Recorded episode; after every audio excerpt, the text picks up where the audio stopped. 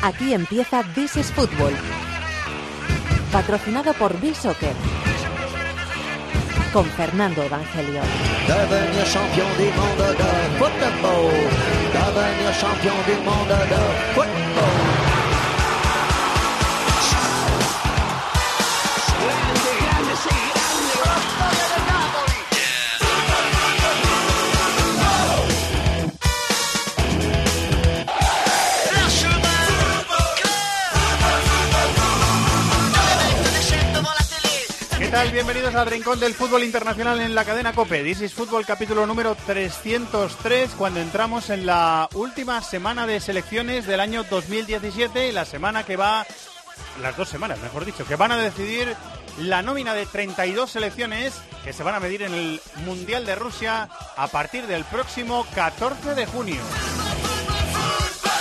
Así que la semana que viene, This is Fútbol no saldrá el lunes, sino que saldrá el jueves. Normalmente lo hacemos el miércoles, el programa en Semana de Selecciones, pero es que el miércoles hay dos partidos.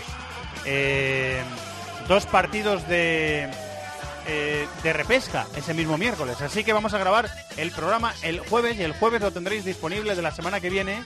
Pero mientras tanto hay que hablar de clubes, de todo lo que ha dejado la actualidad este fin de semana.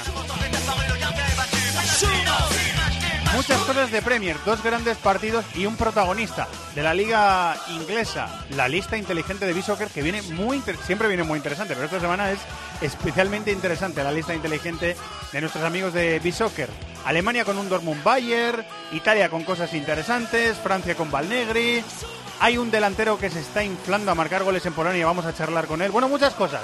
Fútbol de América, un River Boca, muchísimas cosas. Está por aquí David de la Peña. Hola, David, muy buenas. Muy buenas, Fer. Bravo en la técnica, Chatón en la producción. Aquí arranca el rincón del fútbol internacional en COPE que se llama This is Football. Es el partidazo de Cope. Es información exclusiva, es deporte. Los detalles del detenido después del percance ese que pasó ayer en el derby catalán. Hemos eh, completado los detalles. Es Juanma Castaño. Eres tú. Eres Cope. La lista inteligente de This is Football. Con B-Soccer.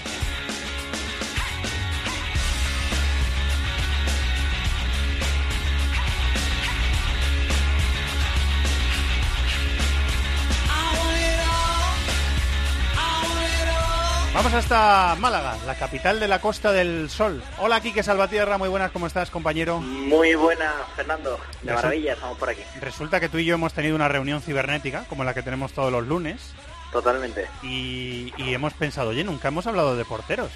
¿Por qué no hablamos de porteros esta semana en This is Football? Pobrecillo, ¿eh? Esa es esa posición abandonada en la que, que es de las que más sufre, es de las más complicadas porque solo juega uno de los 11 y le teníamos un poco El gran, ol- abandonadillo. el gran olvidado, ¿eh? Totalmente. y pues dime qué hemos metido en la coctelera, Quique, para que Pues le demos eh, un la lista a los poco oyentes. como, como hemos hablado, hemos buscado un poco el ranking de las grandes ligas europeas, hemos metido la liga española, la francesa, la portuguesa, la italiana, la inglesa y aparte la alemana y la rusa. Y, O sea, la- y las hemos- siete mejores ligas por coeficiente de Europa, ¿no? Hemos. Exacto. Y hemos dicho, bueno, vamos a ver en este inicio de temporada qué porteros están haciendo las mejores actuaciones para su equipo. Es decir, contando los goles encajados, las paradas, las paradas que se han realizado, las Los minutos actuaciones que jugados, han ¿no? tenido, los minutos jugados, los partidos que han disputado, los rivales a los que se han, se han enfrentado, que eso también se ha, se ha tenido en cuenta. Y nos ha salido una lista bastante jugosa, ¿eh? con algún nombre que seguro alguno Sí, sí, le va a sí. sorprender y que va a despertar un poquito más una polémica que ya estaba por ahí Sí, abierta. señor, sí, señor. Hay, hay nombres eh, interesantes. Vamos con la lista inteligente de esta semana en is Football. Vamos allá, Quique. Eh, Pues vamos a empezar por el número 10. Exacto, mejor empezamos por abajo y viene desde Rusia, desde el fresquito rusio, con el Zenit de de San Petersburgo y se trata de Lunev. Lunev, portero del Zenit. Eh, que yo reconozco que lo acabo de conocer. Porque el Zenit tenía. en Sí, jugó contra, el año pasado. contra la Real Sociedad, jugó, yo creo que se asentó al final de la temporada pasada. Yo tampoco le tengo muy visto, si le he visto alguna vez, es un Yo portero... lo despierto hoy, ¿eh? Sí, un portero lo- lo espigado, pero aunque es, es alto, tiene cierta agilidad, pero bueno, yo tampoco le conozco muy en profundidad. Está jugando de titular últimamente. Sí, porque eh, al portero que teníamos conocido del Zenit era otro. llama que había jugado en, Esta temporada ha jugado ya 15 partidos el UNEF con el Zenit, si no me equivoco, así Sí. que Lodigin, más que Malafayer, aceptado. Lodigin, exacto. Lodigin era el, el portero al que me refería, sí. Eh, bueno, pues descubierto el UNEF en el número 10. Parece una rima, pero no lo es. ¿El número 9 cuál es, Quique? El número 9 es uno para, para uno más conocido. Se trata de Ter Stegen, del Barcelona. Anda, Ter Stegen, el portero del Barça. Eh, está Neuer caminito de recuperarse, pero vamos a ver, ¿eh? Neuer parece que puede reaparecer en enero. Vamos a ver. Ahora porque mismo el nivel de Ter Stegen es de ser titular en el Mundial. Ahora alto, mismo. ¿eh? Sí, lo que pasa que no era nada que vuelva medianamente Hombre, si bien. está bien va a es- jugar Neuer. Sí, sí, sí. Vamos a ver cómo vuelve porque es un poco una incógnita, claro. Exacto, ha sido una, una fractura en el pie, o sea que la, la lesión es delicada. Eh, querido Salvatierra, ¿quién está en el número 8? Pues ojo al 8 porque no viene jugando últimamente, pero sus actuaciones han sido tremendamente buenas. Se trata de Iker Casillas, del Oporto. O sea, Iker Casillas, eh, llevando un mes sin jugar, eh, Sí, está en el número 8 de los eh, mejores porteros por rendimiento de las grandes siete ligas de Europa. ¿Es eso correcto? Es correcto, es correcto. La verdad que el, el arranque de Casillas había estado bastante bueno. En otras en otras listas que hemos mirado que al final no terminaron pasando la criba, ya venía saliendo su buen rendimiento y, y ahí sí, ¿eh? ha conseguido seguir pese a que por motivos X no, no está jugando esta, en este último mes. Luego nos dicen, no, si no, con Casillas no está pasando nada. Hombre, algo está pasando. Algo raro, claro, ya viéndolo así. Está en el 8. Eh, algo está pasando con Casillas. Bueno, número 7, avancemos. Desde Francia, eh, en el Rennes, Koubek, un portero checo de 25 años. Anda, Koubek. portero Otro que he descubierto hoy. ¿eh? Sí, jugó como titular un, contra San Marino, me parece, con la República Checa. Sí, tampoco está ha siendo... dejado la selección. Sí, Zets, pero tampoco estaba siendo habitualmente titular. E igual, eh, ya que descubrimos que está jugando muy bien en el Rennes, igual le pueden dar alternativa en la selección como titular. Sí, en octubre eh, fue titular, como dices tú, en octubre, pero no. eh, tiene todavía que coger ese puesto Sí. titular en la selección checa. Eh, ¿Quién es el número 6? Pues es el más jovencito de la lista, con apenas 22 años y está firmando un temporadón, Strakosha, de la Lazio. Este lo hemos visto para algún penalti reciente, sí. hacer buenas actuaciones. Mm, mm, A mí me parece un portero un poco irregular que está empezando a madurar y tiene muy buenas maneras. La verdad que bueno hizo que Berisa se tuviese que ir a Atalanta. Panucci empezó a poner a Berisa después de que Stracosa le quitase el puesto también en la selección albanesa, pero es un jugador que con muchísimo recorrido. Es verdad, 22 añitos tiene. Eh, y ahí está, le seguimos. Le seguimos en la liga italiana con la Lazio, que además está haciendo un temporadón. ¿Quién es el número 5? Pues es Nick Pope, el primero de Inglaterra, desde el Barley y con 25 añitos. Sí, Po- Pope está jugando por la lesión de Tom Hitton, que, se, se lesionó en el arranque de temporada y, y lo está haciendo, la verdad, muy bien. Sí, y le hemos, oí- hemos oído hablar de él también en la Premier, ¿eh? ¿Mm? Ha sido noticia recientemente. La- Hitton es muy buen portero, a mí me parece un porterazo Premier. también. Ah, ¿eh? ya sé por Además- qué fue noticia. Fue una, una tontería. El Barley se enfrentó al Manchester City, ¿verdad? En la Copa de la Liga, creo recordar. Y Pope le paró un penalti a Jesús. O le, o le hizo una parada... Pope es eh, la traducción en, eh, de papa Sí, en sí. inglés. Entonces eh, Sí. hubo ese titular. Fíjate las tonterías que se me quedan en la cabeza, ¿eh? Nick Pope, macho. Pues ese es el número... Además, cinco, un. Barley que, que encadenó varias victorias por la mínima de 1-0, con, con golitos, eh, golitos sueltos y buenas actuaciones del, del guardameta. Sí, señor, está haciendo buena Premier también Nick Pope. Ah, sí, era partido de la Copa de la Liga. Eh, creo que era el partido de la Copa de la Liga. Ahora no, era, era partido de la Premier, de la Premier contra el Manchester City. Bueno, después de la tontería, ¿el cuarto quién es? Pues se trata de Cuellar, portero del Leganés, que yo creo que nos está sorprendiendo a todos con, con su buen rendimiento, además del buen equipo, de- del buen rendimiento del equipo pepinero. Yo creo que ya ha entrado, ¿no? En alguna otra lista, además, Sí, Cuellar. sí, sí. Y creo que... De- los jugadores que eh, elevaban su rendimiento y el del Ah, equipo. correcto. Y recuerdo que me sigo manteniendo. Creo que el sistema defensivo del Leganés, que es fantástico, le está ayudando mucho más allá de que está haciendo una gran temporada. Vamos allá con el podio, Quique. ¿Cuál es el podio? Pues en el tercer escalón del podio está Baumann, portero del Hoffenheim. Bueno, una- uno de los equipos mm, que más asentados están ahora mismo en el fútbol alemán. La verdad es que Baumann está ayudando a ello, claro. Eh, sí, señor. Portero alemán que se va a quedar eh, fuera de la lista del Mundial, suponemos, porque hay mucha competencia. Sí, bueno, es que el, eh, ya solamente Neuer y Ter Stegen, pues ya sabemos, pero más allá están Leno Trapp está y yendo, Leno. está O sea, Trapp. Está Leno. carísimo. O sea, hay cuatro porterazos tremendos. Sí, ahora, ahora que Trapp no está jugando en Sí, el PSG, sí, es cierto, pero Igual aún le así cuesta es, más. igual le cuesta más, efectivamente. eh, ¿quién es el número 2? Pues en el número 2 está Oblak, para muchos eh, alguno de esta cadena, mejor portero del mundo y que juega Eso en dice el Rubén Atlético de Martín, Madrid. sí, eso dice Rubén Martín. Rubén Martín, Rubén Martín y su y su eh, narración de la triple parada de Oblak que se hizo viral y que sigue comentándola a la gente. Sí. O sea que Increíble, increíble. Fíjate. Sí, señor. Pedazo de narración de Rubén Martín. Oblak es el segundo. Según la lista inteligente, Oblak no es el mejor del mundo. O el mejor de la- las siete grandes ligas. Es el segundo. ¿Quién es el mejor? Pues el mejor está en Mestalla, en el Valencia, y Toma se ya. trata de Neto. Toma ya. Qué descubrimiento, ¿eh? Que Neto sea el mejor Sí. por rendimiento, ¿eh? Además, un portero que, en el- sobre todo en sus comienzos con la Fiorentina, dejó muchísimas dudas. Luego ya eh, se enderezó, le fichó la Juve, jugó poquito y ahora en el Valencia, como tantos otros, reflotando con Marcelino. Sí, señor. El portero del Valencia es el mejor, según la lista inteligente de B-Soccer, el mejor portero en rendimiento de las siete grandes ligas europeas. Pues está interesante, querido amigo.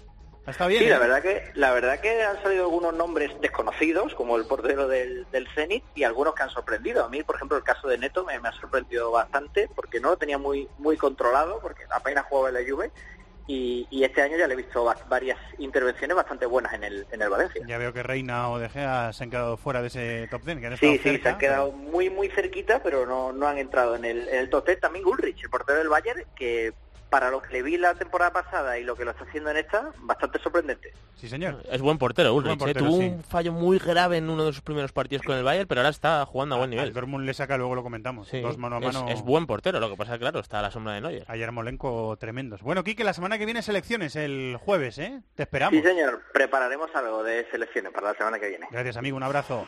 Buen programa, chao. We're not creative enough. We're not positive enough.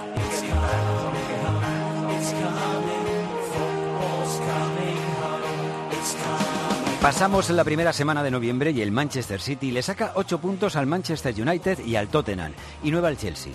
Así que podemos concluir que el arranque dominador del City esta temporada ya está plasmado en su abultada ventaja sobre los demás.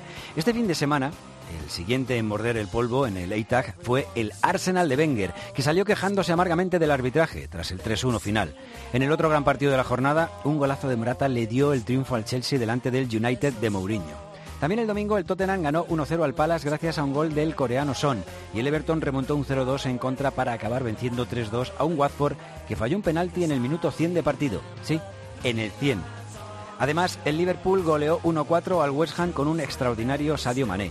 Ganaron por la mínima Huddersfield, Bournemouth, Barley y Brighton. Y el Stoke Leicester terminó empate a 2.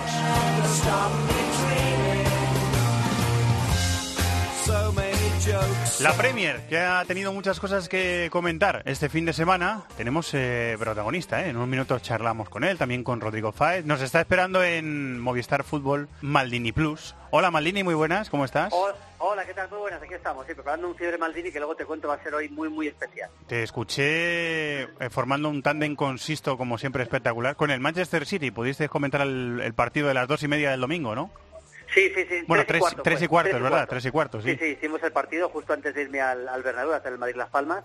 Y la verdad, eh, me encantó el, el primer tiempo del City. Yo lo dije cuando marca el gol de Bruin, comenté que llevaba 20 minutos el City recordándome al Barça, al Barça de Guardiola, que es el equipo que mejor he visto jugar al fútbol nunca en mi vida, en cuanto a la presión, para recuperar la pelota, Qui- moverla Quizá con poca la profundidad, ¿no, Julio? Quizá con... Sí, quizá un poco menos de profundidad, pero no, tuvo tuvo un tramo que sí que tuvo un poco más de profundidad. A mí me pareció me pareció sensacional ese ese tramo de partido. Yo creo que poco a poco Guardiola ahora sí que está en el momento en el que ha encontrado el equipo que él quería, exactamente lo que él quería. El, el tipo de fútbol que él, pre- que él pretendía tiene una gran plantilla y se está demostrando un partido tras otro el- el- la capacidad que tiene el equipo para manejar los partidos. Aunque dicho sea de paso, en Nápoles Luego pude ver el partido completo del Nápoles City. El, el Nápoles en la primera media hora creo que fue superior al City en ese partido. Eh, 3-1 superioridad sobre el Arsenal. Se quejó Wenger del arbitraje. ¿Crees que tiene motivos para quejarse? Bueno, sí, bueno, sí, el- el- realmente el gol de Silva fuera, el gol de el 3-1 es fuera de juego de Silva. Ahí sí que tiene motivos en esa jugada concreta, pero ya está el partido 2-1. Pero bueno, yo creo que la superioridad del, del City, bueno, a Wenger se le veía una cara desencajada en el primer tiempo porque le estaban dando un baño a, a su equipo. ¿eh? O sea, me parece que quejarse del árbitro en un partido en el que ha sido inferior claramente un gran tramo de partido, me parece que no no no es no es de recibo. Yo creo, bueno, de, de hecho no es, no es de recibo quejarse de los árbitros, en mi opinión en general, pero pero mucho menos en este caso, ¿no? En el caso del, del City, Julio, ese esquema con Fernandinho de medio centro que ya estamos acostumbrados, Delf de lateral izquierdo metiéndose como interior en la construcción de juego que también estamos acostumbrados, y, y toda la calidad arriba, con el Kun Agüero que le ha quitado el sitio titular a Gabriel Jesús. De hecho, el Kun es el máximo goleador histórico del City, ¿no? Sí, y de hecho le dieron un premio antes, le dieron una, especie un trofeo no conmemorativo con el tema antes del partido, se lo dio Mike Summerby, un mito del, del City de los años 70. Sí, sí, la verdad es que el equipo está, el Cuna es titular, yo creo que jugar los dos juntos con Gabriel Jesús no lo vamos a ver mucho, y el equipo está rindiendo un nivel altísimo, porque Fernandinho hace esa ese medio centro posicional que buscaba Guardiola, lo ha encontrado, y luego el hecho de que eh, De Bruyne retrase bastante más su posición para ayudar en la salida es lo que necesitaba el equipo. Eh, más Silva que hizo un gran partido, o sea, Silva además eh, estuvo pidiéndola todo el partido y fue a mí me gustó mucho el partido de Silva, incluso me gustó más que, que el partido de Bruyne, creo que fue el mejor jugador del campo.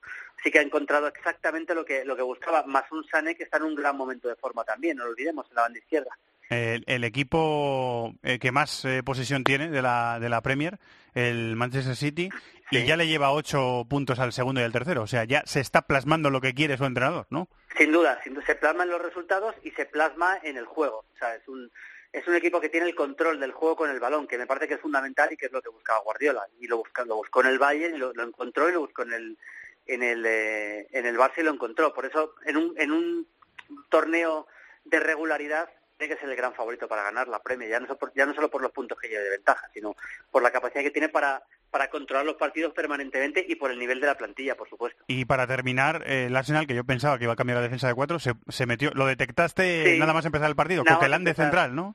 Sí, sí, yo cuando nos ponen la televisión inglesa la- el, el 11 y vemos que es defensa de cuatro, dije, bueno, puede ser, lógicamente, porque solo había dos centrales, que eran Monreal, que está jugando de central, eh, Y Koscielny. Pero, pero en cuanto empezó el partido me di cuenta que se metía Coquelin de central, porque él, él viene jugando con defensa de tres toda la temporada y es algo que lleva adaptando el equipo. Y la verdad, a mí Coquelin de central no me convenció, ni mucho menos el, el partido que hizo. Estuvo mal atrás el, el Arsenal y, y lo pagó lo pagó muy caro ante un equipo francamente bastante superior. Eh, bastante superior. ¿Qué tenéis esta semana en el programa, Julio? Bueno, tenemos un programa muy, muy especial. Por un lado, tenemos la historia de Ali Díaz, que, que es, una, a mí es la historia más grotesca e increíble que yo he visto nunca en la, Premier. Te- lo voy a contar muy rápido, pero tampoco voy a, voy a, voy a, a destripar el, el reportaje. Ali Díaz es un futbolista que llegó a debutar en la Premier sin ser futbolista, para que te hagas una idea, más o menos. ¿Cómo lo consiguió? ¿Cómo lo hizo? ¿Cómo, ¿A quién tuvo que engañar? Era un, era un, pues eso, un, un farsante. Sí, un tramposo, lo ibas a decir bien. un, fa- un farsante, un tramposo que llegó a debutar en primera división con el Southampton de Green Sunes. Entonces, la historia de Ali Díaz es una de las historias más increíbles de, de la Premier. Y luego tenemos en el especial que estamos haciendo de los mejores jugadores argentinos de la historia, llevamos tres semanas y hoy terminamos y culminamos, lógicamente, con Messi y con Maradona. No se trata de compararles, pero vamos a ver los mejores goles de Messi y los mejores goles de Maradona. Los mejores regates de. Messi y los mejores regates de Maradona. Interesante. sí. Eh, entonces va a ser, va a ser, bueno, aparte que es una exhibición futbolística como, como es casi imposible de repetir, ¿no? Eh, pues te, te vemos en las multidifusiones del programa y, Muy bien. y el lunes en varios canales. Muchas gracias, Julio. ¿eh? Un abrazo, hasta luego.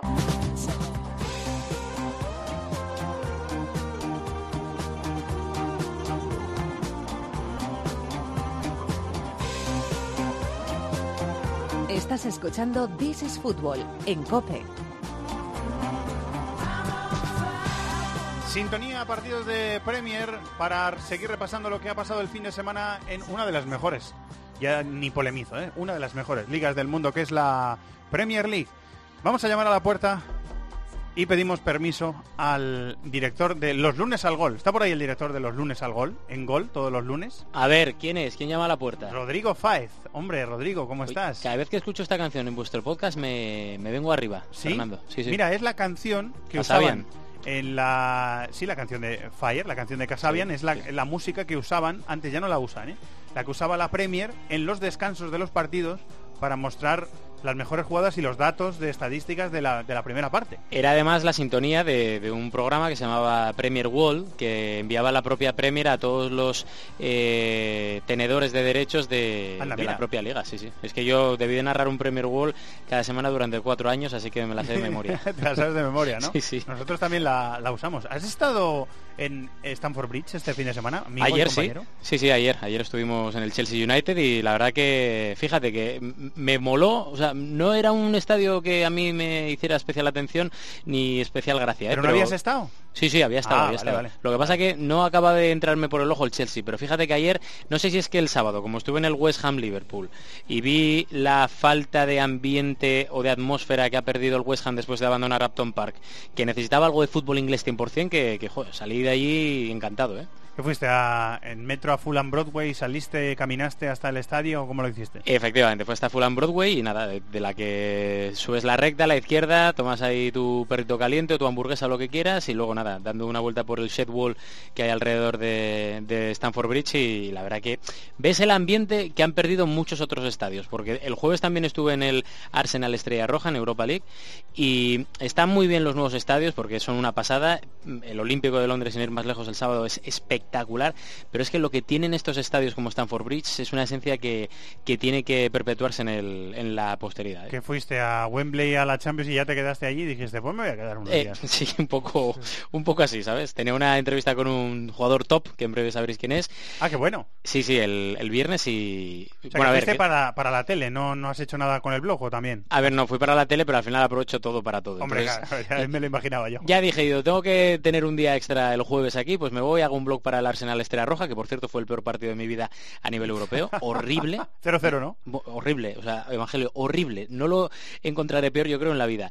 Y entonces ya dije, bueno, pues al fin de semana pues me quedo, voy al partido, al sábado también a ver al West Ham y al Liverpool y no, no, hice un mega combo espectacular. Una de las cosas que más me llama la atención de, de Londres es que siempre, no sé si soy yo, a lo mejor soy yo, es mi percepción, siempre huele a comida, tío.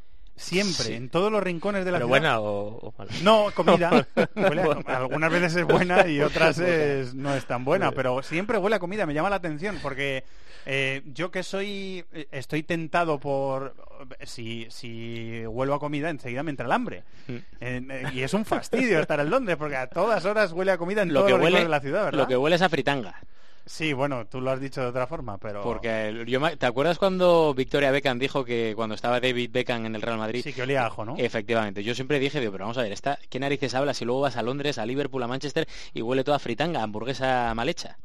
A mí me huele a comida en Londres, chicos. Sí, sí. Esa, esa- esa cosa tengo yo. Mucho ambiente, ¿no? En, en los alrededores de Stamford Bridge, que es un estadio que, que suele eh, concitar bastante ambiente entre los partidos. Sí, muy, muy buen ambiente. Además era este fin de semana era el Remembrance Day famoso que, que ha habido un minuto de silencio en todos y cada uno de Sí, los que es campos. el, es el sábado de la semana que viene, si no me equivoco. Efecti- sí, algo así. Eh, Londres en general estaba engalanado, pues eso, con fuegos artificiales tanto el sábado noche como ayer noche y la verdad que había un ambiente especial, porque todo el mundo con la rosa mítica que llevan en la solapa los ingleses, hemos visto eh, las camisetas tanto del Tottenham, del City, del propio Chelsea, que En es- homenaje a las víctimas de las dos guerras mundiales, que ellos, siempre, todos los años, lo conmemoran. ¿eh? Todos los años. Y entonces la verdad que había un ambiente muy chulo porque había orquestas, había gente además con el Wall que hay alrededor de, de Stamford Bridge, que, que ves un poco todas las leyendas, los carteles que tienen, las fotos de los grandes mitos que han jugado en el Chelsea. No sé, había un día, no sé, era- había un ambiente de, de día especial, ¿sabes? Y eso yo creo que hizo que además que jugabas contra el Manchester United, que la gente estuviera especialmente enchufada por todo lo que había pasado durante la semana, que los dos equipos, sobre todo el Chelsea, no acaba de arrancar, la polémica de Conte con sus jugadores, etcétera, que no sé, ayer era un partido muy complicado para el Chelsea que, que al final sacó adelante muy bien. Eh, ¿qué- ¿Qué te pareció, aparte los detalles que viste en el estadio de- del partido, de- de- del Chelsea, del Manchester United? Chelsea mereció ganar, ¿no? Para le mí puso sí. Más, le puso más empuje y más ocasiones, ¿no? Le puso más empuje, la necesidad también le ayudó porque al fin y al cabo, eh, no sé si ha salido en los medios y si no lo contamos aquí, da igual. El, el viernes Conte apartó a David Luiz eh, del entrenamiento, lo, lo mandó a la caseta por bajo rendimiento, también hubo cruce de declaraciones, que esto sí que sí que lo, lo escuché por ahí, diciendo que, que eso, que tanto él como el propio William también, que no acaba de, de entrarles por el ojo por el buen o, o por el mal ambiente que hay. Y, pero me sorprendió sobre todo que desde el principio toda la grada estaba con el equipo, toda la grada. O sea, no era ese típico ambiente que dices tú, como pasó por ejemplo el, el día del West Ham, que ya alguien se mascaba un poco la tragedia, sino que no, no, ayer estaba todo el mundo a una, todo el mundo intentando que, eso, que el equipo ganara, porque además era un partido importantísimo contra el United, era una especie como de puñetazo encima de la mesa para la reivindicación colectiva y también individual de muchos jugadores, y la verdad que ayer al, Chelsea le salió todo redondo ante ante un United que a mí, sinceramente, a nivel personal, creo que fue demasiado Mourinho. Eh, sí, contra los grandes le pasa. Muy rácano. Y te seguimos, ¿eh, compañero? Muchas gracias. Bueno, pues esta semana habrá, habrá noticias de, de Inglaterra. Gracias, Rodri. Un abrazo. un abrazo, Evangelio. Un Adiós. detalle táctico del partido que antes de saludar al protagonista que nos está escuchando. Bueno, a mí me gustó bastante el Chelsea. ¿eh? Eh, vol- volvimos a verle con esa versión del Calderón, que significa, con respecto a la temporada pasada, quitar a uno de arriba, que suele ser Pedro en este caso, o William, generalmente jugaba Pedro, para añadir un centrocampista. Sí, Jugó- incluso dos es en la, en la línea del medio Sí, campo, ¿no? Como Con- interior. Con eso es. A mí me llamó la atención, sobre todo, que jugó Kanté como pivote, fijando, y jugaron Bakayoko y, y Cesc como interiores, que ya vimos en el Calderón, que era con, eh, eh, perdón, el que se soltaba más. Y le está viniendo bastante bien a a Cesc este rol, porque al final tiene dos jugadores en medio campo que trabajan mucho, que corren mucho, que meten bien la pierna, y él eh, tiene peso tanto metros atrás, porque puede venir atrás a recibir y armar el juego, como si quiera asomarse al balcón del área y en los ataques posicionales, meter un último pase, jugó muy bien Cesc, y luego Hazard, que está jugando con mucha libertad, y por supuesto Morata, que hizo un, gran gol y que está teniendo un unos registros tremendos, 103, o sea, un gol cada 103 minutos en Premier lleva Morata. Luego escuchamos a Ses Fábregas, que estuvo por la noche en el último tramo de tiempo de juego con Juanma Castaño el domingo, pero es que no queremos hacer más esperar a nuestro protagonista. Un jugador español eh, de la Premier que ha marcado este fin de semana. Lester Vicente Iborra. Hola Vicente, muy buenas. Hola, muy buenas. ¿Qué tal hombre? ¿Cómo estás? ¿Todo bien? Bien, todo bien, gracias. Me he dicho un pajarito que has estado, eh, que te has escapado a Valencia unas horas. Una- un día libre que tenías ahí y te has escapado. Sí, sí, sí. Bueno, ahora debido al parón, pues estamos teniendo un par de días o tres libres y hemos aprovechado ya, porque ya ni en Navidades ni, ni en los próximos meses vamos a tener, pues bueno, aprovechamos ahora. Eh, ¿Alguna diferencia reseñable en el, en- entre el clima del Leicester y el de Valencia, Vicente? ¿Tú que eres Bueno, pues un poquito, Alguna, un poquito ¿no? más de sol, sí. Alguna, ¿no? alguna, alguna. ¿Cuántos días no ha llovido desde que estás en Leicester? Bueno, pues eh, la verdad que estamos teniendo bastante buen buen clima, Ah, aunque suene difícil, pero pero es así, ¿no? Y, y la verdad que hablándolo con, con, con la gente de allí, con los fisios y demás, pues te dicen que no es normal, ¿no? Tanto sol eh, y, y tantos días así que, que hemos tenido buenos, digamos, pues bueno, la verdad que, que se agradece, ¿no?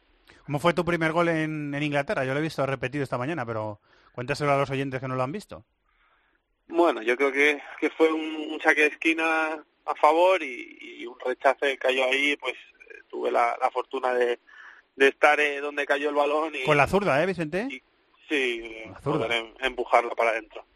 David. Sí, que iba a decir, eh, Vicente, que justo después estás a punto de hacer otros dos. Casi marca tres goles y borra el primer día, de verdad. Y Qué te, bueno. te iba a preguntar si, si se está enfocando el balón parado también a que lo finalices tú.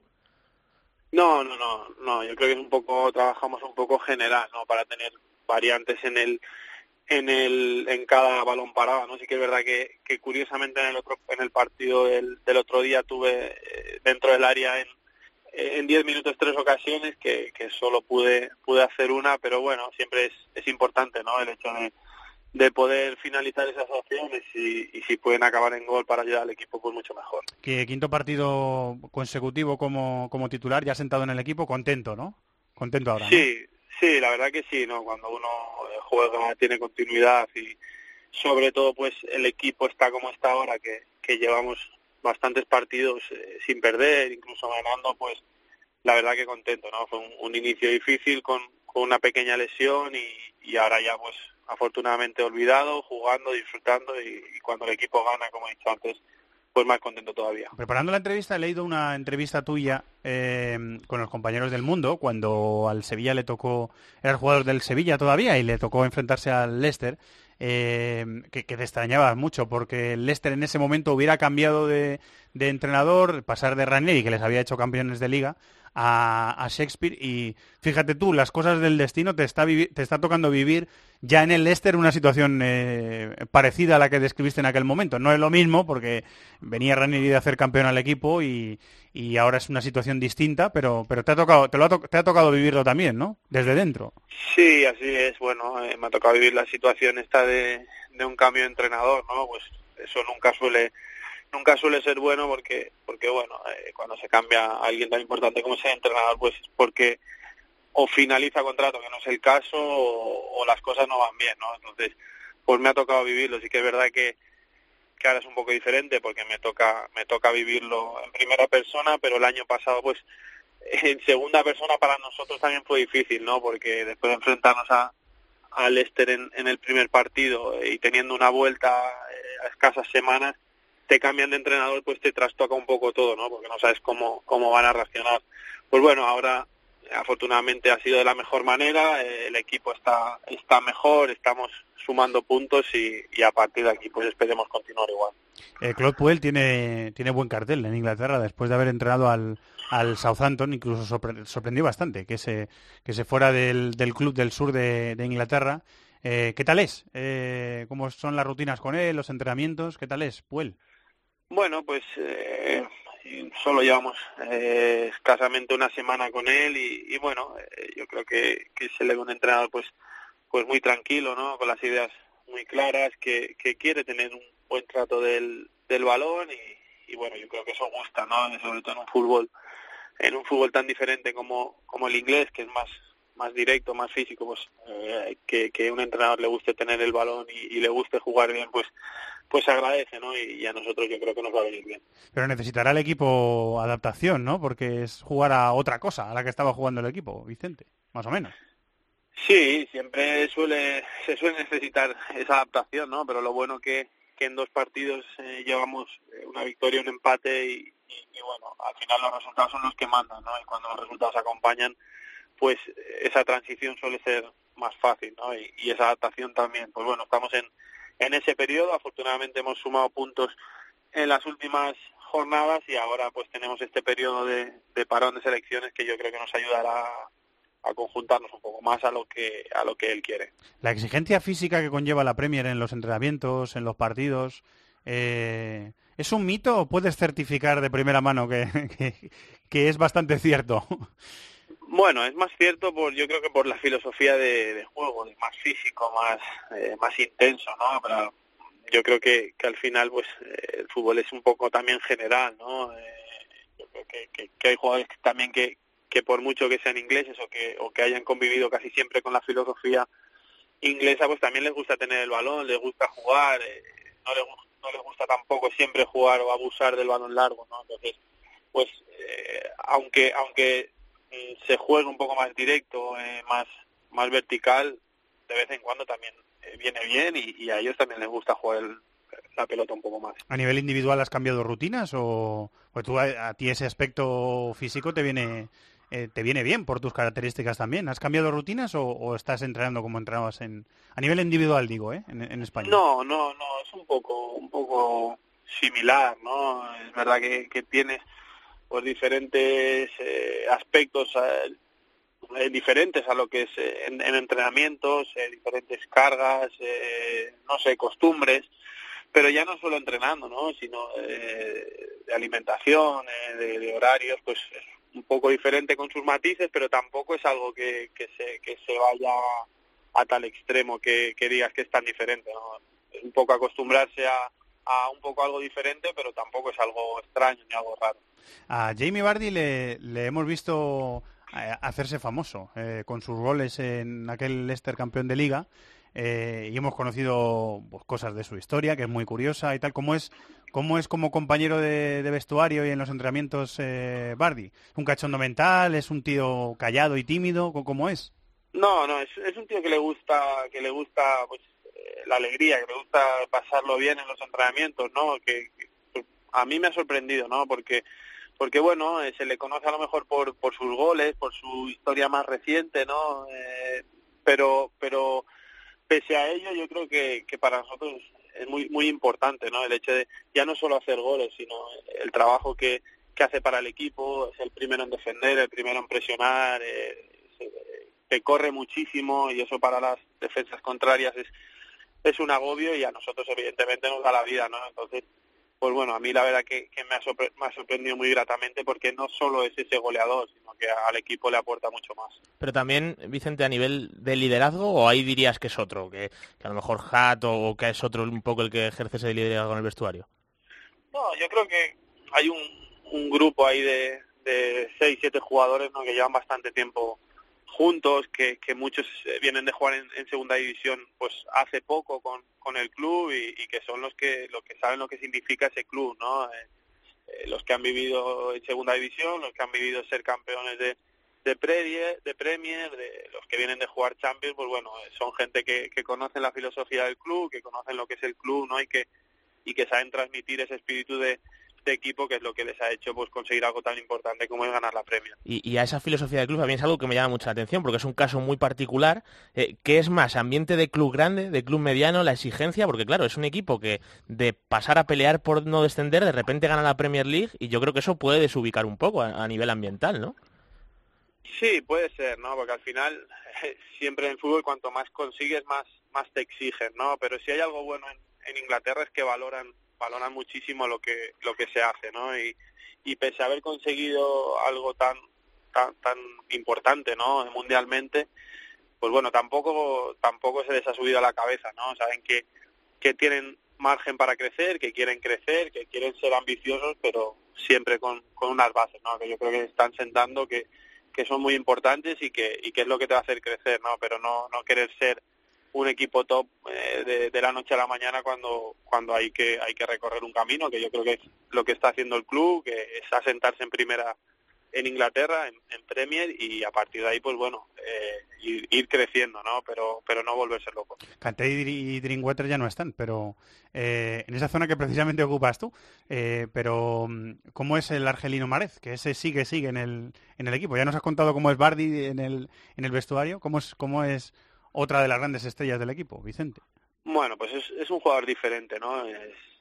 tiene, tiene muchísima calidad, eh, en cualquier ocasión te, puedes equilibrar el partido, eh, pues, pues bueno, se desenvuelve bien en, varias posiciones, tiene gol, yo creo que es muy importante para nosotros, ¿no? Eh, es verdad que, que quizá en este verano haya podido salir, pero, pero bueno, se ha quedado en el club, se ha quedado contento, comprometido y, y la verdad que un jugador como él, siendo diferente ¿no? a, lo que es la Premier, eh, un jugador más de, más de calidad, de venir a recibir y, de correr cuando tiene que correr, pero, pero bueno, siempre llegando al área y haciendo daño al contrario, yo creo que es, es una variante que a nosotros nos viene muy bien. ¿Tú que le ves entrenar todos los días, Vicente? ¿Puede llegar de Mare Grey a ser tan bueno como Mare?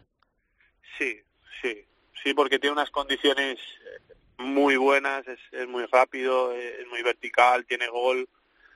Eh, yo creo que, que si que si madura es lo que tiene que madurar eh, y, si, y si tiene la cabeza central lo que tiene que tenerla, eh, puede llegar a ser un jugador muy importante a nivel europeo. Oye, ¿cómo está el, el Manchester City, eh? líder destacado? Eh, es vuestro próximo rival en la liga y además en cuartos de la Copa de la Liga también os enfrentáis. Dentro de poco os vais a tener que enfrentar dos veces con ellos, ¿eh? Igual más momento, ¿no? Sí, así es, ¿no? La verdad que, que, que han empezado pues de qué manera, ¿no? Súper fuertes. Hoy, hoy curiosamente estaba viendo eh, sus estadísticas de los 11 partidos, eh, si no recuerdo mal, han ganado 10, han empatado uno, pues eh, es una barbaridad. Es una barbaridad, sobre todo en una liga tan tan igualada como es la Premier, ¿no? que cualquiera te puede ganar. ¿no?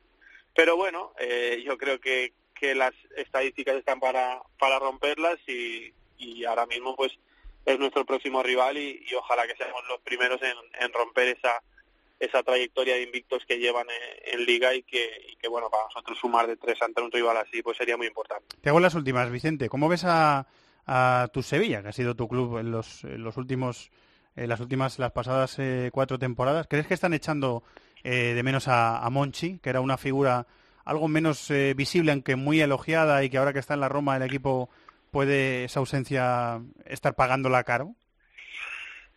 Bueno, yo creo que no debería ser así, ¿no? Es verdad que, que todos sabemos la importancia eh, de Monchi, ya no solo a nivel deportivo, ¿no? Sino a nivel de, club, eh, lo que significa tenerlo a tu lado, trabajar con él, hablar con él diariamente, pues bueno, todo lo que abarcaba, ¿no? Pero, pero al final tampoco era él el que jugaba, el que hacía los goles, el que, pues bueno, el que, el que estaba dentro del campo, ¿no? Y, y yo creo que lo más importante que dejó un equipo de trabajo y una filosofía muy marcada y, y, que todos sabían lo que lo que tenía que hacer, que, que, era tener esa continuidad de lo que venían haciendo y, y, bueno, creo que se ha hecho una, una plantilla buena, equilibrada, con, con jugadores de, de mucha de mucha calidad y, y, lo único que tienen que hacer pues pues es eso, ¿no? Conjuntarse como cada año, porque no es fácil, cada año te traigan 10, 12 jugadores nuevos y, y, y, con, y con el aliciente que y el este entrenador año, que también otra, eso es, es, es el cuerpo técnico nuevo pero bueno es lo que hemos vivido en el Sevilla los últimos años no hay que hay que adaptarse ya eh, ganar partidos que es lo que te da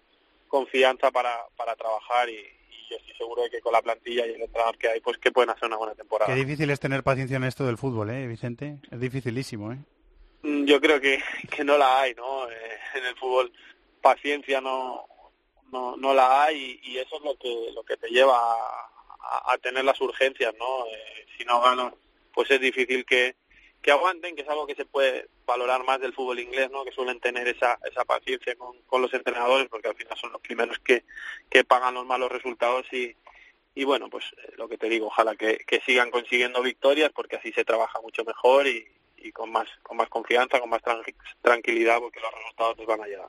Eh, la última, eh, Vicente Iborra es más levantinista que Miquel Moro, nuestro colaborador del, del Cibercafé, y eso es mucho decir.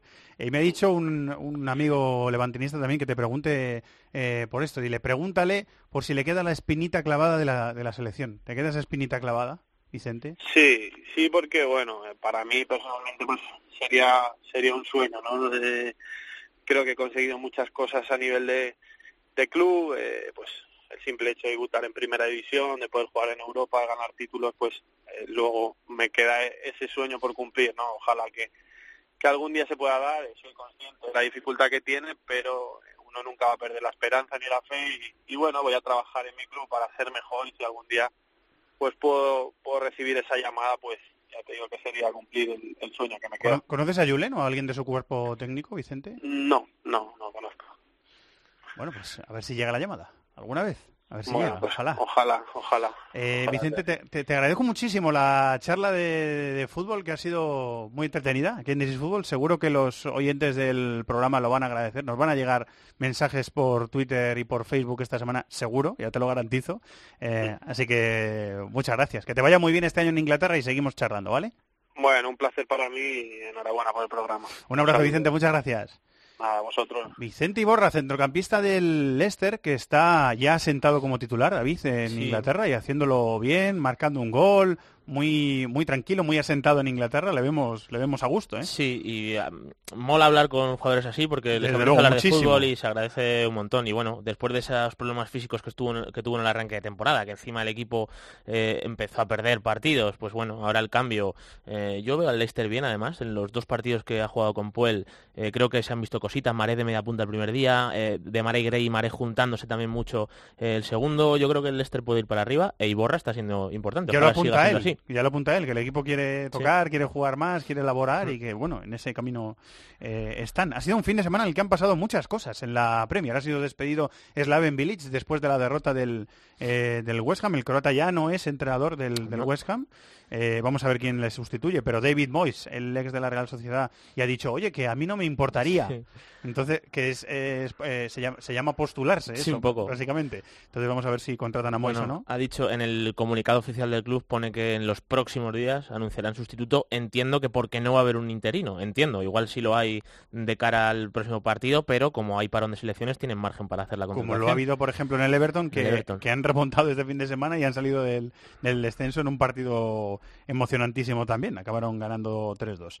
Eh, bueno, lo prometido es deuda. Para terminar, escuchar a Ses Fábregas, que estuvo este domingo en el último tramo de tiempo de juego con Juanma Castaño. Están jugando a un nivelazo y bueno, eh, de momento está complicado, pero bueno, ya sabemos que esto del fútbol, una temporada es muy larga, eh, pueden pasar muchísimas cosas. El año pasado estábamos en una situación no idéntica, pero similar, donde nos sacaban ocho puntos y al final terminamos sacándole nuestros 15 a final de temporada. Así que el fútbol eh, pasan, pasan muchas cosas, es muy largo y quedan siete meses de competición, así que tenemos que, que intentar pues dar el máximo siempre. Sés Fabregas hablando con Juanma Castaño del liderato y del dominio momentáneo del Manchester City en el fútbol inglés. Vamos a Alemania.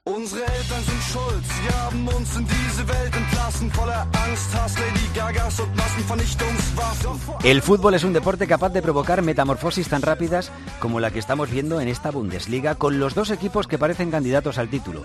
Hace un mes y medio el Dortmund era líder con cinco puntos de ventaja sobre el Bayern. Tras la llegada de Heinkes al banquillo bávaro y el desplome de juego y resultados del equipo renano, el Bayern le ganó 1-3 a su directo rival y ahora le saca 6 puntos de ventaja en la tabla clasificatoria. Todo un giro de guion.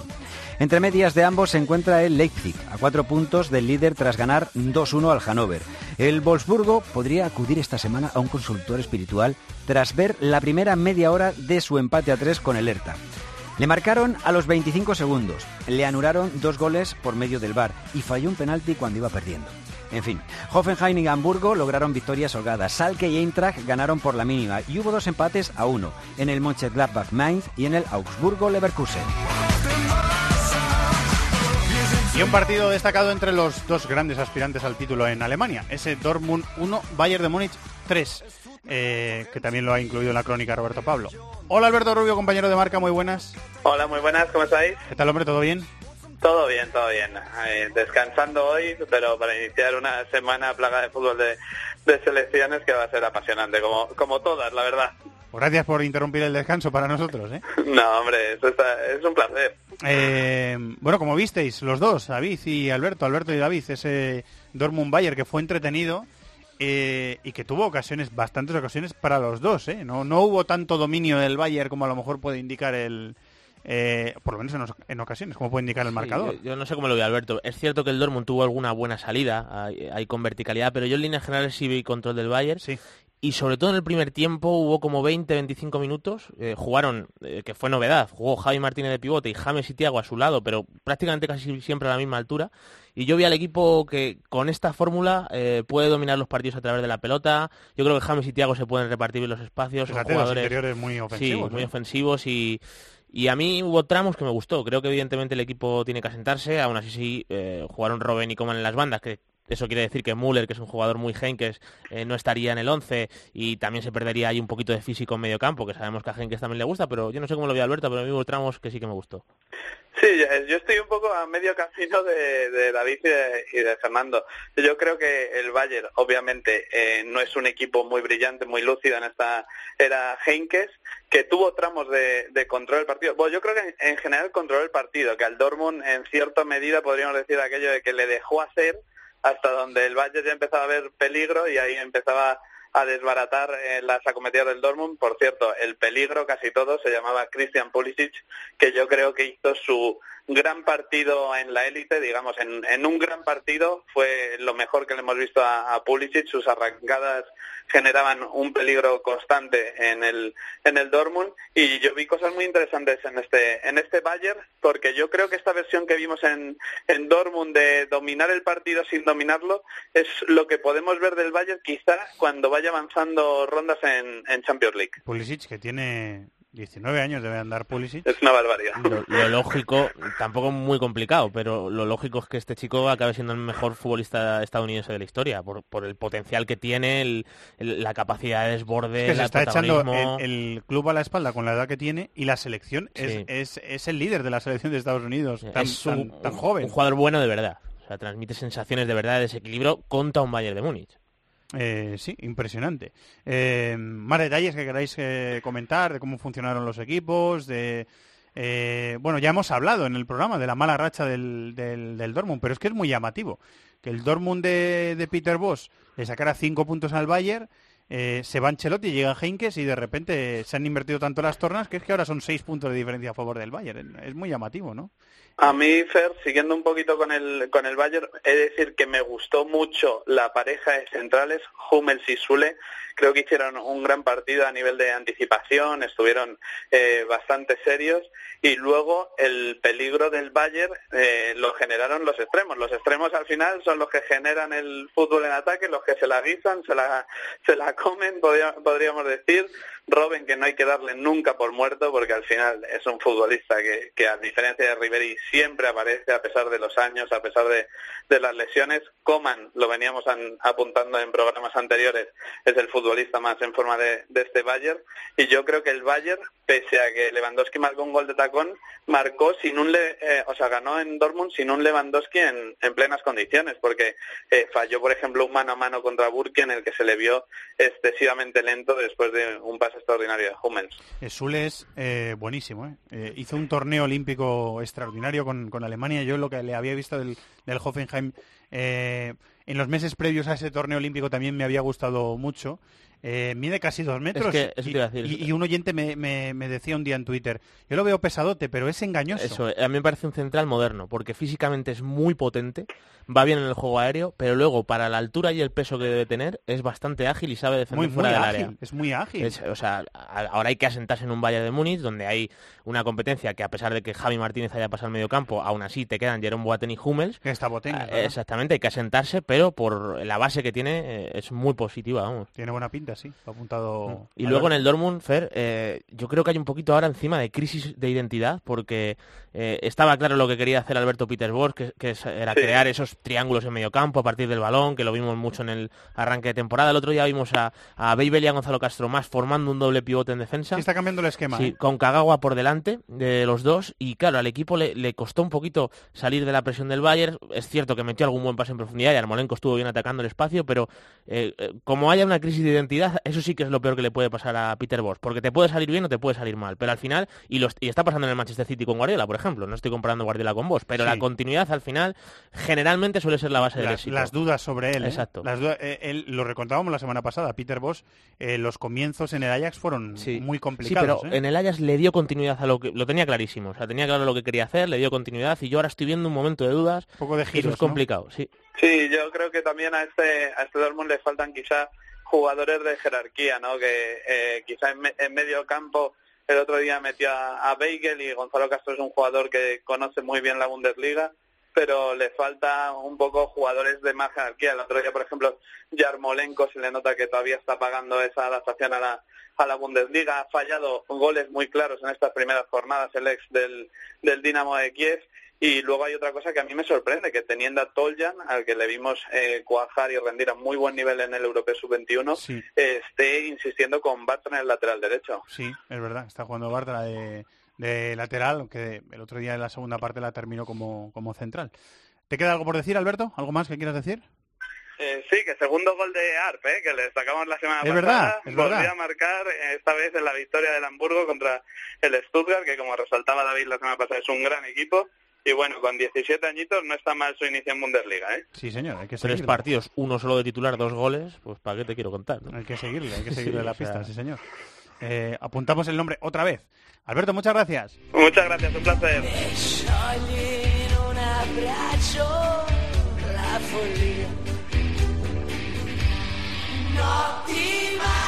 Se aprieta la cabeza de la tabla en Italia después de que el Nápoles continuara rumiando su fracaso en Champions y cediera un empate sin goles en Verona ante el Chievo. Sigue líder pero tiene a un punto al Inter, que empató a uno en casa con el Torino para el que volvió a marcar Yago Falque. Y a dos puntos está la Juve, que tuvo que remontar un gol en contra al colista Benevento, que llegaba a Turín sin un punto y así sigue tras el 2-1 final.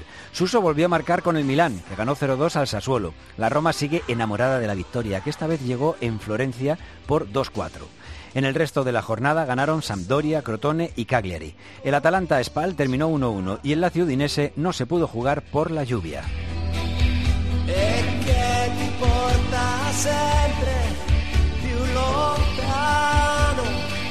No tiene tantos focos apuntando sobre él como otros eh, derbis, pero el, el derby de la lanterna, que alude así al faro de la ciudad de Génova, el Genoa Sandoria, siempre es un derby interesante, caliente, entre dos equipos que tienen mucha rivalidad también.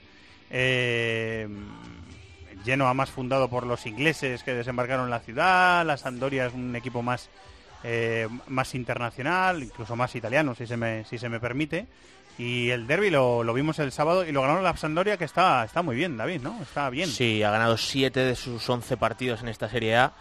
Y bueno, yo creo que era una buena semana para hablar de la Sampdoria. Sin Champions y bueno, con los partidos de selecciones eh, a la vista. Y después creo- de ganar un derbi. Y después de ganar un derby. eh, yo creo que era una buena semana. Y creo que es uno de los equipos que, bueno, con la, con la plantilla que tienen, que más rendimiento se le esté sacando. Yo creo que Marco Gianpaolo lo está haciendo muy bien. Un entrenador con mucho recorrido. Eh, sustituto ¿De sale este hombre? sustituto de Maurizio Sarri en el Empoli, que demuestra mucho eh, o demuestra a, la- a las claras lo- el buen ojo que han tenido en el equipo toscano en los últimos años. Desde luego. Y, y, bueno, pues eh, llegó a la Sampdoria y, y- y yo creo que está potenciando muy bien al, al equipo parecido. Juega parecido, ¿eh? La Sampdoria al Empoli no siempre ocurre así, pero sí con un sistema parecido, con, eh, tres centrocampistas eh, dejando más suelto a Gastón Ramírez y luego jugando con dos puntas, suelen ser Cuaclarela y Duban Zapata. Y el equipo, yo creo que sobre todo Gianpaoli está demostrando que, a pesar de ser el sustituto de Sarri, no es que tenga mucho que ver. O sea, se pueden parecer algunos conceptos, otros no tanto, pero a la hora de presionar al equipo, al rival y de, y de plantearse, de adaptarse muy bien a los, a los, a los rivales, valga la redundancia, yo creo que esta Sampdoria lo hace francamente bien y estamos viendo además jugadores que, que están siendo muy bien potenciados. ¿no? El caso de Gastón Ramírez, que yo creo que necesitaba eh, precisamente que se tuviera confianza en él, porque es un jugador de calidad. Eh, Cuadiarela, que es un, un futbolista que eh, parece que no se agota nunca. El caso de Duban Zapata, que se está comple- complementando muy bien con el propio Cuadiarela. Y luego jugadores como Lucas Torreira o como Praet, el belga, que, que le ha costado eh, rendir, pero lo está haciendo de maravilla. Es uno de los jugadores que más me gustan en esta Sampdoria. Buen futbolista, ¿eh? Sí, es un jugador, suele jugar de interior, de interior derecho normalmente, en ese centro del campo de tres, y bueno, es un futbolista con buena conducción, mm, sabe desbordar al rival, tiene último pase, eh, si cae a banda también sabe hacer, mm, ofrecer soluciones ahí más pegado a la banda, y, y lo cierto es que es una de las claves ofensivas de esta Sampdoria. Fíjate, ves al equipo y como tú dices, y, y suena apañado, porque tiene futbolistas muy interesantes. Strinic, él es del Nápoles, Sí. en el lateral izquierdo. Eh, Torreira es un, es un buen futbolista. Praet acompañado de Linetti. Eh, Gastón Ramírez, el, el- el uruguayo que le hemos visto en la, en la Premier y que está resurgiendo un poquito Sí, de sí, sus sí. cenizas, ¿no? Sí, y además... Ricky Álvarez es suplente en este equipo, o lo fue por lo menos en el derby. Sí, sí, es generalmente suplente, sí, sí. Ah, bueno, eh, además yo creo que una parte muy positiva de esta Sampdoria es que se ha repuesto de bajas muy importantes, porque es que eh, ha perdido a, a Skriniar, que se ha marchado al Inter, a mí me parece una de las claves del buen Inter, eh, el central checo, ha perdido a Muriel, que en el Sevilla se compite el, puesto con Ben Yedder, pero que se ve que es un futbolista de, de calidad, el otro día en el Camp yo creo que estuvo bien, y ha perdido a Patrick Schick, que fue una de las revelaciones la temporada pasada, Es no ha podido debutar en la Roma todavía por Tuvo culpa... el culebrón de la Juve, iba a fichar, Sí. pero falló en el reconocimiento médico, Exactamente, no lo ficharon, tuvo un la problema. Roma. eh, jugó, mira, estoy viendo si es cierto, jugó 16 minutos con la Roma, eh, Chic, pero no ha jugado más en toda la O sea que temporada. está, está reapareciendo. Sí, no, jugó 16 minutos el die- Ah, 16 vale, de septiembre, perdón, perdón, perdón, perdón. el 16 de septiembre, todavía no ha regresado de esa, o sea, empezó lesionada la temporada, jugó 16 minutos, recayó Se y volvió todavía no ha vuelto a jugar, a con la. Roma.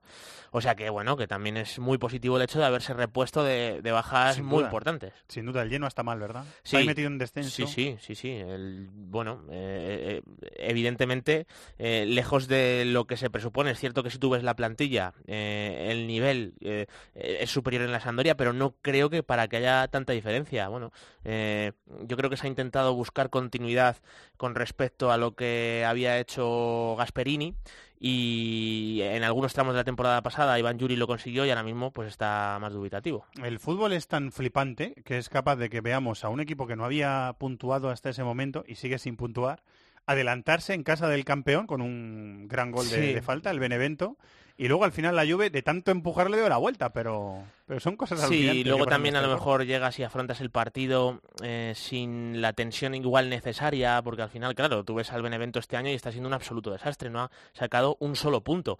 Y evidentemente tú eres la Juventus y no vas a empezar el partido pues como si te visitas el Milan, el Inter y Claro. demás. Y al final el fútbol de élite, empezar perdiendo es un problema para luego acabar resolviéndolo. Hubo que darle la vuelta, y Guaín y Cuadrado lo Sí. hicieron y la Juve. Gran gol de Wine, por cierto. ¿Algo más? ¿Algún detalle más? Bueno, eh, ese pinchazo del Nápoles y, y bueno, eh, el Inter que empató con el Torino, pero yo le estoy viendo un equipo que por lo menos... Falque otra vez, ¿eh? Sí, gran gol de Falque. Y estoy viendo a un Inter que eh, está teniendo buenas soluciones tácticas, pero más allá de eso, eh, le veo con punto honor. A pesar de perder dos puntos, le vi que lo intentó hasta el final con el Torino y evidentemente esto es muy positivo para intentar regresar a la Liga de Campeones. Está apretada la Liga Italiana. Muy está bonita, bonita. muy está bonita. La seguimos aquí en This is Football. El rincón del fútbol internacional en COPE. This is Football. On veut faire de moi ce que je suis pas. On autre, je me perdrai pas, c'est comme ça. Vouloir à tout prix me changer. Vamos hasta Francia, que siempre tiene cosas que comentar. El PSG está siempre en el foco mediático, pero además han tenido un derby este fin de semana, el derby del Ródano, que ha sido no accidentado, ha sido muy accidentado. Eh, compañero de Bean Sports, Ale, eh, Alem Balnegri. Hola, Alem, muy buenas. Fernando, buenas tardes, ¿qué tal? ¿Te tocó comentarlo a ti en la tele o lo hizo otro compañero? No, no lo hicimos, no lo hicimos, se decidió por no dar el derby del Ródano Ah, es verdad. y bueno, pues al final no se hizo. Es verdad que no... Lástima, porque es el derby para mí número uno que hay en Francia, pero bueno. Eh, que de- hay. El derby del, del Ródano Alén, que mm, es el, el río que comparten dos localidades, dos poblaciones que están muy cercanas entre sí, Lyon y Saint-Étienne, que tienen a unos 30, 35 kilómetros me parece que están. Eh, yo tuve la oportunidad de, de ir de una a la otra en coche y mm, tienen una rivalidad muy fuerte los dos equipos, ¿no? No, no, es súper fuerte. Y bueno, es un poco también el socioeconómico al final, que el Lyon siempre ha sido la noble y el Saint-Étienne siempre, siempre ha sido la, la proletaria. En los 70 Ajá. pues se invertía esto en el fútbol, ¿eh? que Saint-Étienne era la noble del fútbol francés y Lyon era la proletaria a nivel del, del fútbol.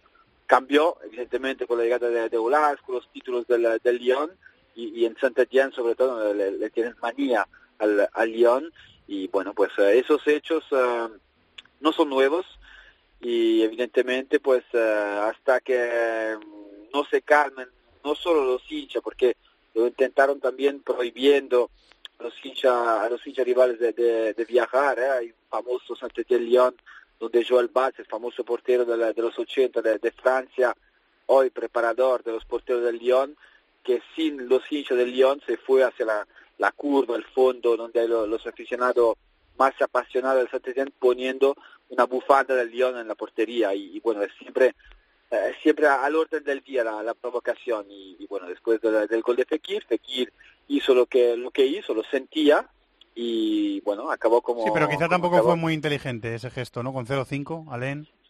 ¿no? lo, lo, lo entiendo, lo entiendo que a nivel de, de coherencia no, pero hay que contextualizar un poco. ¿eh? Fekir es canterano del Lyon, siente de manera muy especial esos derbis, se pasó también 90 minutos eh, insultados, eh, eh, así que bueno, al final cuando, cuando peleamos siempre la culpa siempre es de dos, nunca es la, la culpa de, de uno.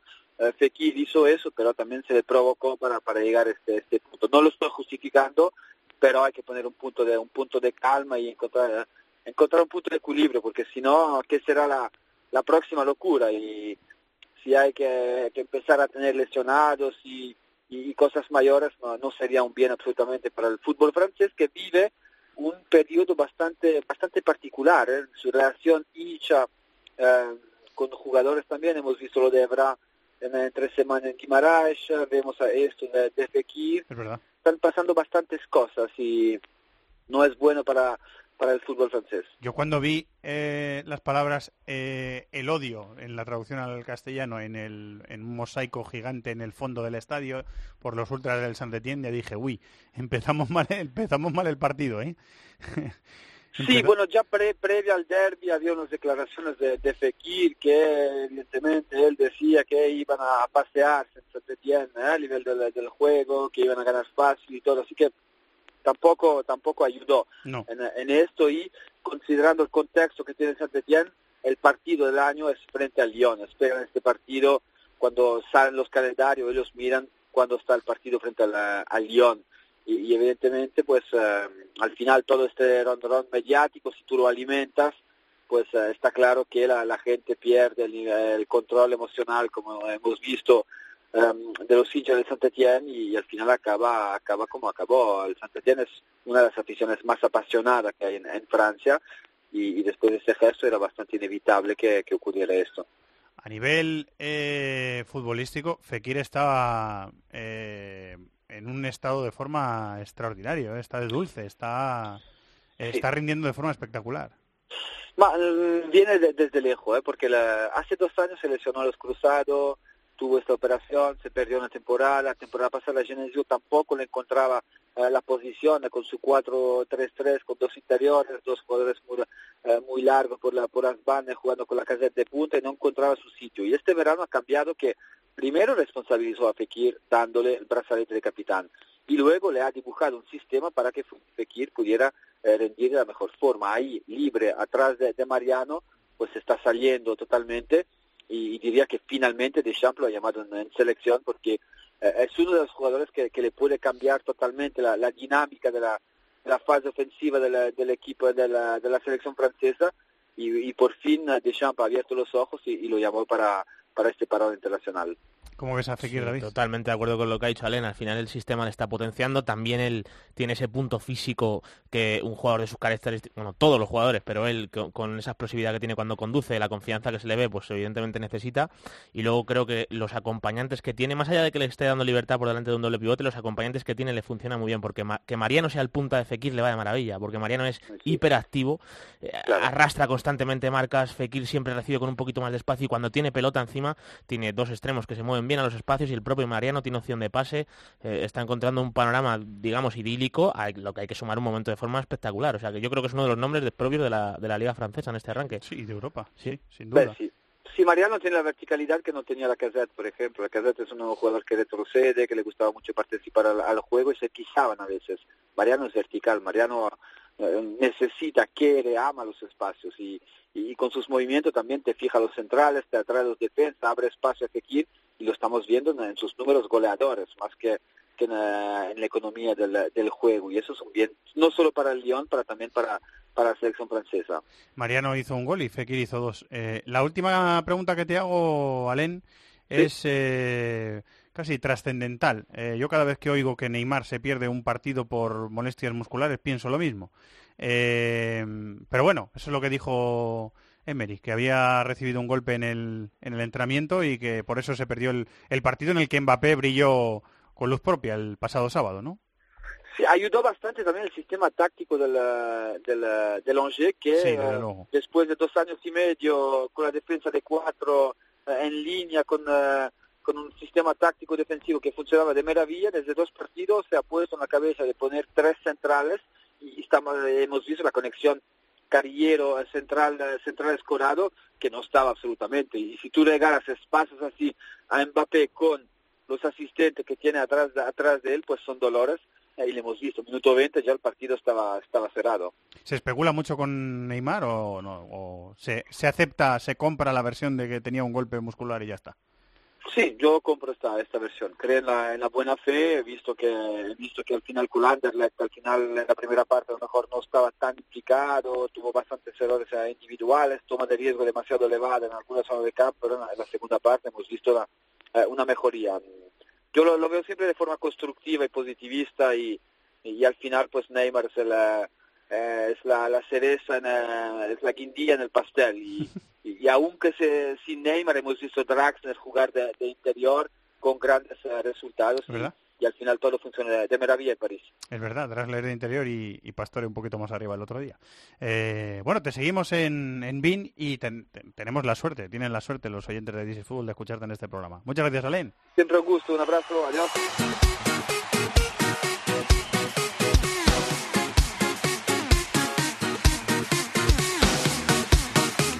Pasión por el fútbol de todo el planeta. En This is Football.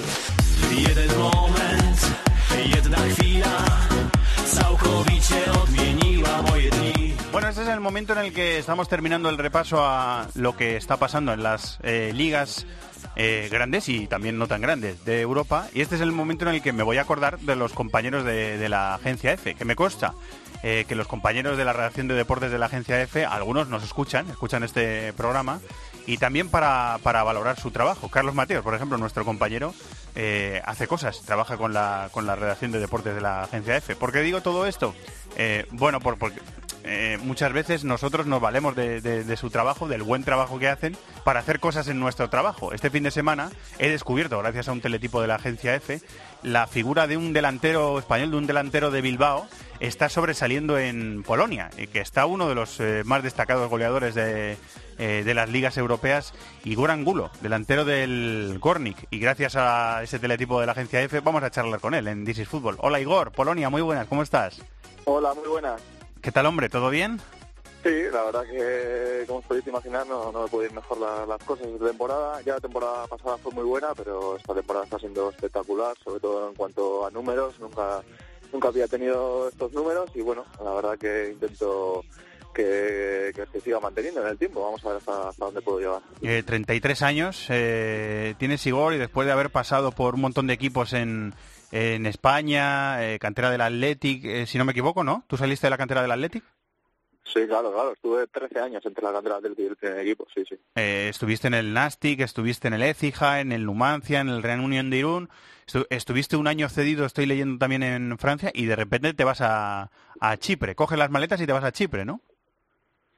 Sí, sí, ya llevaba ya, bueno, muchos años eh, entre la segunda y la segunda B española y bueno, me apetecía un cambio, un cambio de aires y decidirme a Chipre y la verdad que no me puedo quejar de mi trayectoria en el extranjero, está siendo, bueno, mucho mejor que, que la que estaba teniendo en España y la verdad que no me arrepiento de haberme ido porque me ha ido todo fenomenal, he ido creciendo como futbolista y como persona en cada en cada temporada en, en- que he estado en Chipre, dos en Grecia y ahora ahora esta es la segunda en, en Polonia y la verdad que estoy contentísimo sobre todo cómo está yendo toda esta temporada. Eh, llegas al Gornik, que si no me equivoco, cuando tú llegas está en es un equipo de segunda división, ¿no? Tú llegas al Gornik en segunda, Igor. Sí, sí, el año pasado estábamos en segunda y bueno, fue un poquito lo que me echaba para, atrás de venir porque, porque bueno, yo venía de primera división de Grecia, pero en cuanto miré en internet y vi la, la categoría del club, eh, la afición, el estadio, eh, todo, pues eh, bueno, es uno de los, de los grandes, eh, el que más título tiene de, de Polonia y bueno, eh, el objetivo era el ascenso y bueno, gracias a Dios lo pudimos conseguir el año pasado. Además yo como gran protagonista, así que súper contento de haber ascendido y bueno, este año que, el objetivo era al principio mantenerse, aunque bueno, por nuestra por nuestra historia siempre intentas tener objetivos un poquito más ambiciosos, pero fíjate, ya llevamos eh, cuatro meses de competición y, y vamos líderes, así que bueno, vamos a, vamos a intentar eh, estar ahí arriba hasta, hasta el final. La historia está bien, ¿eh, Igor? O sea, la, la temporada pasada juegas en segunda, eh, metes 17 goles con el Gornik en Liga, ascendéis, les ayudas a ascender, por supuesto, eh, y vais líderes. Y llevas 16 goles en Liga y 4 en Copa, 20 goles en el arranque de noviembre. La historia, la historia es chula, ¿eh? Sí, sí, ya te digo que, bueno, eh, siempre yo llevo muchos años metiendo goles regularmente, soy delantero y, bueno, gracias a Dios eh, últimamente sí que estoy metiendo bastantes goles, pero es verdad que como esta temporada pues, nunca, nunca me ha pasado, he metido en estos cuatro meses que llevamos de competición entre Liga y Copa he metido 20 goles, es una barbaridad. Y bueno, ya te digo que a mí también me sorprende meter, no, no meter goles, pero sí meter tantos goles en tan poco tiempo. Pero, pero bueno, voy a intentar seguir así hasta final de temporada y a ver, a ver cuántos puedo conseguir. Llevas uno menos en, en primera en lo que llevamos de temporada que en toda la segunda polaca la temporada pasada. O sea, este año se están dando las cosas eh, muy bien. Y- eh, Igor, eres Sí, sí.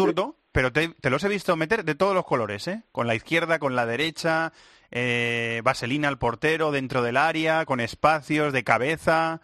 De cabeza vais bien, ¿eh? Por arriba he visto que vais bien. Sí, al final, al final eh, soy delantero donde mejor me siento es en el área y bueno, intento, intento aprovechar cualquier ocasión que pueda, que pueda haber y cualquier balón que pueda haber en el área para, para meterla, ¿no? Y bueno, gracias a Dios eh, sí que llevo ya unos años eh, metiendo con la derecha, a la izquierda, de cabeza, al final, bueno, tienes que ir adaptando ese puesto y a los delanteros nos piden goles y bueno, pues hay que intentar meterlos como sea, ¿no? Eh, y he estado viendo en algunas de las imágenes, no sé si en todos los partidos, pero he visto que eres capitán del equipo, o que has sido capitán del equipo. Sí, soy el segundo capitán. Eh, eh, el primero es Simo Matusek, un, un polaco que estuvo en la cantera del Real Madrid también. Y bueno, eh, sí que ha habido algunos partidos que no ha podido estar por, lesión y he cogido el brazalete. Pero bueno, es algo algo anecdótico, aunque sí que hace ilusión que, que bueno, pues ser el capitán de, este club con esta afición detrás, pues la verdad que, hace, mucha ilusión. Pero bueno, es algo, algo es un detalle porque, bueno, eh, el primer capitán es, es. A mí no me parece anecdótico, Igor. Algo tienes que tener para llegar al, para llegar al club y en, y en menos de dos años ya ser eh, segundo capitán y en algunos partidos capitán del equipo. Algo hay que tener. Bueno, ¿eh? igual edad, igual edad. Y experiencia, Igual edad. experiencia. Eso sí tienes, ¿no? También, sí, también. No, la verdad que tenemos un equipo también bastante joven y, bueno, eh, fue el entrenador el que me propuso, quería que, que llevara el brazalete mientras, mientras Matusek no estaba, así que, bueno, yo lo llevé con, con toda naturalidad, no hay ningún problema. Eh, cuéntanos cosas del, del club. Este club que dices que tiene una buena estructura, que estaba en segunda el año pasado, pero que tiene estructura para hacer cosas grandes.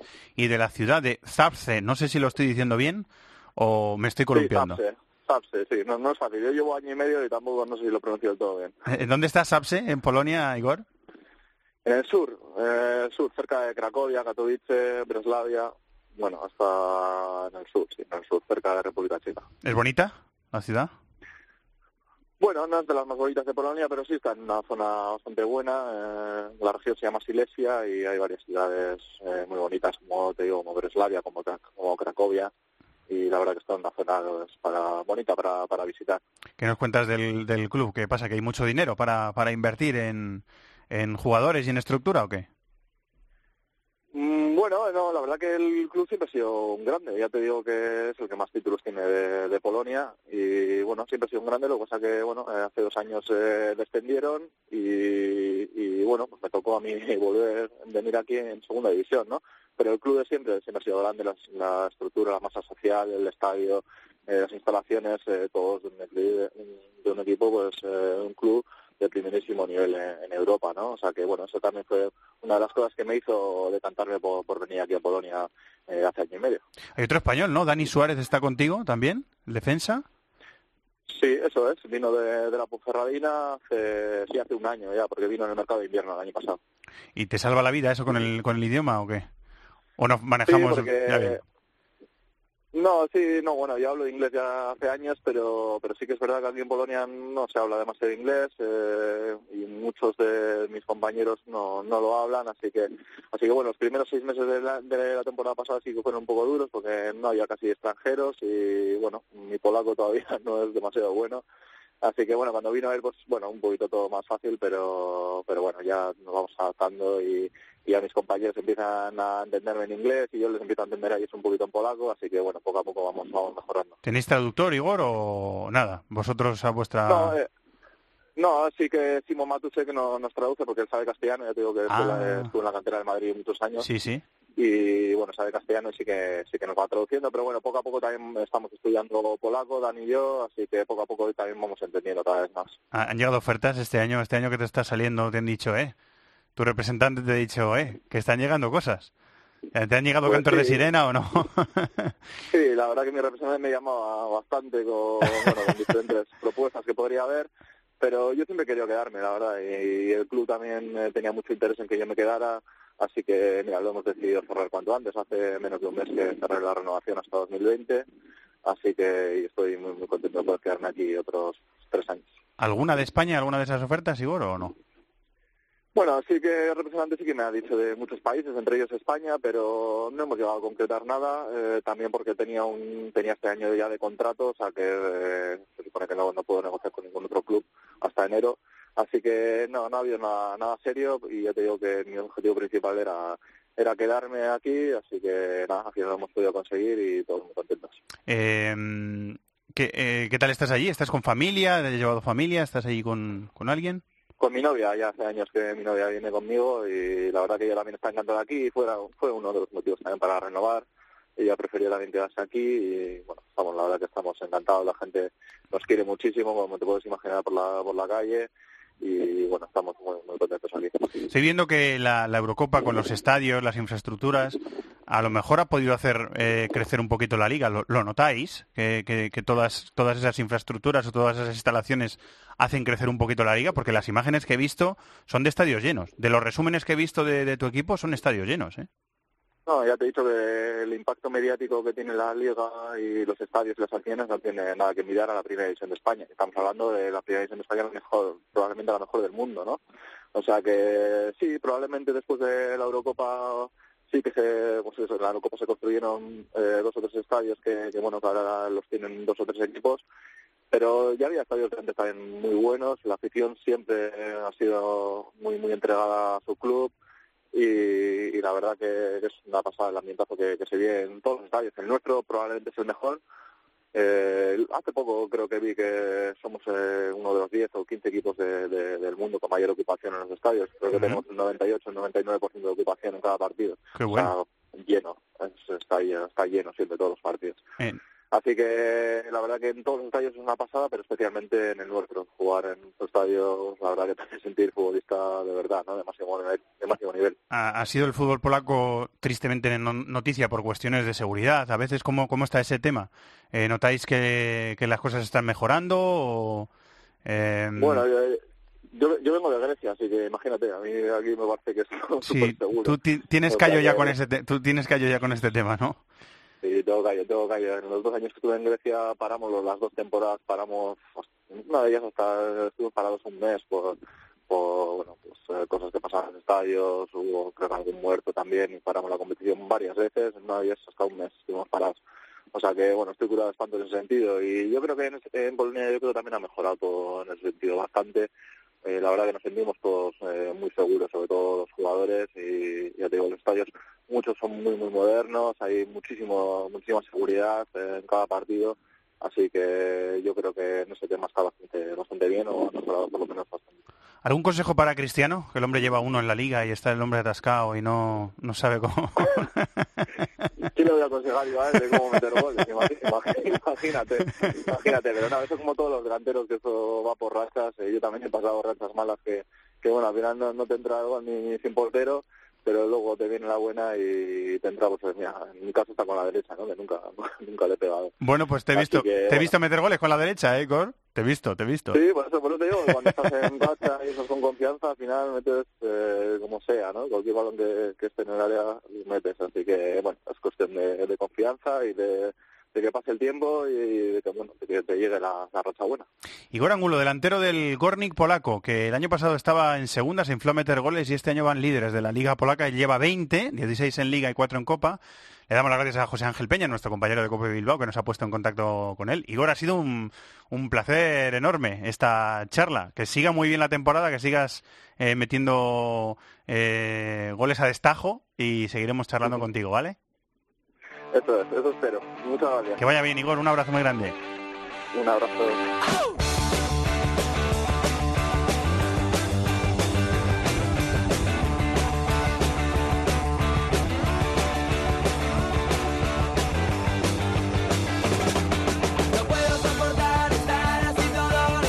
Vamos con el fútbol de América, que han pasado muchas cosas este fin de semana. Nueva York, Ariel Judas, ¿cómo estás, Ariel? Hola Fernando, ¿qué tal? Muy bien, muy Pues bien. este es el fin de semana, o este ha sido el fin de semana del River Boca en Buenos Aires, en el Monumental. Ganó Poncia, fuera del área. ¡Uy, qué plancha al pecho de Nacho que tiene que ser casi roja! Roja, roja para Nacho Fernández, perfecto el árbitro. Bueno, si la barrera no se adelanta, esto es gol de Boca. 41 minutos. Atención, va Cardona. ¡Golazo! La clavó en el ángulo, en el ángulo superior izquierdo de Lux. La tiene el goleador del partido. Escapa, se lo sacó de encima con el brazo en la cara. Roja. Roja para Cardona. Codazo, dice el árbitro. No, no, no fue codazo. Está tocando la la rebotó para Poncio. Péguele, tiró al arco. Leo, Leo Poncio lo hizo. 24 minutos, segundo tiempo. La toma Pavón, vino para Pablo Pérez. Pica Nández, ojo con este, le dije. Le pegó de volea, gol. Un cambio de frente magnífico por encima de la defensa de River y entró el uruguayo de batallas en Montevideo. Así es el puntero del campeonato. Así es este Boca. Señoras y señores, Boca en el Monumental vuelve a ganar el partido. La narración del Superclásico argentino en Radio Continental de Buenos Aires, como siempre con mucha pasión, con mucha lucha, mucha pelea, un expulsado por cada equipo. Fue intenso el partido, ¿eh, Ariel? Fue muy intenso. Sí, sí, y, y Boca lo ganó, creo yo, porque tiene un poquito más de calidad que River en estos momentos y está en un mejor momento anímico. No olvidemos que River, seguro que ya hablaremos de eso también, a mitad de la semana pasada se quedó fuera de la Copa Libertadores, está bastante golpeado el plantel de Marcelo Gallardo, no llegó en, definitivamente en su mejor momento al clásico ante Boca. Y Boca además es un rodillo, está imparable en este arranque, bueno ya más que arranque de la Superliga Argentina, muchísima ventaja ya tiene sobre sus perseguidores más cercanos que son Talleres de Córdoba y San Lorenzo y le lleva nada más y nada menos que nueve puntos eh, 12 puntos, perdón, a River 9, a Talleres y San Lorenzo, sus eh, perseguidores más cercanos. En mitad de tabla River, que como decía Ariel, ya cayó en, en las semifinales de Libertadores en un resultado muy sorprendente, porque Lanús remontó un 0-2 a favor de, de River en la segunda parte con mucha polémica por el VAR. ¿no? Se ha quejado mucho River de la actuación de- del videoarbitraje en ese, en ese partido de vuelta de las semifinales, ¿no, Ariel? Sí, lo que me parece es que creo que hay bastante desinformación todavía y esto es algo que hay que endilgárselo a, la Confederación Sudamericana. Eh, han informado muy poco antes de, esa semifinal, de esa serie semifinal de Copa Libertadores, de cómo funciona el VAR. Entonces hay mucha confusión. No digo que el, el técnico de River no supiera cómo funcionaba el VAR, pero sí que ha dado mucho espacio a mucha polémica. es- River o- o los medios cercanos a River hablan de una especie de complot para dejarlo fuera de la Copa Libertadores. No lo veo tan así, puede haber sido discutible alguna de las decisiones de, la terna arbitral de ese partido, de esa, ese partido de vuelta de semifinales, pero definitivamente no, eh, digamos, el VAR no te ayuda a hacer cuatro goles y la le hizo cuatro goles a River en, en ese partido. Creo que el equipo granate pasa con justicia. eh, eh, ya habíamos anticipado que se había, entre comillas, cargado algunos equipos importantes de, de Copa Libertadores y ahí está. Se termina de cargar a River y está plantado en la serie final ante Gremio de Porto Alegre. ¿Algún detalle del, del River Boca, del superclásico, Sí, David? a mí me da, la, me da la sensación de que eh, los dos grandes gigantes del fútbol argentino están creciendo, ¿eh? Después de...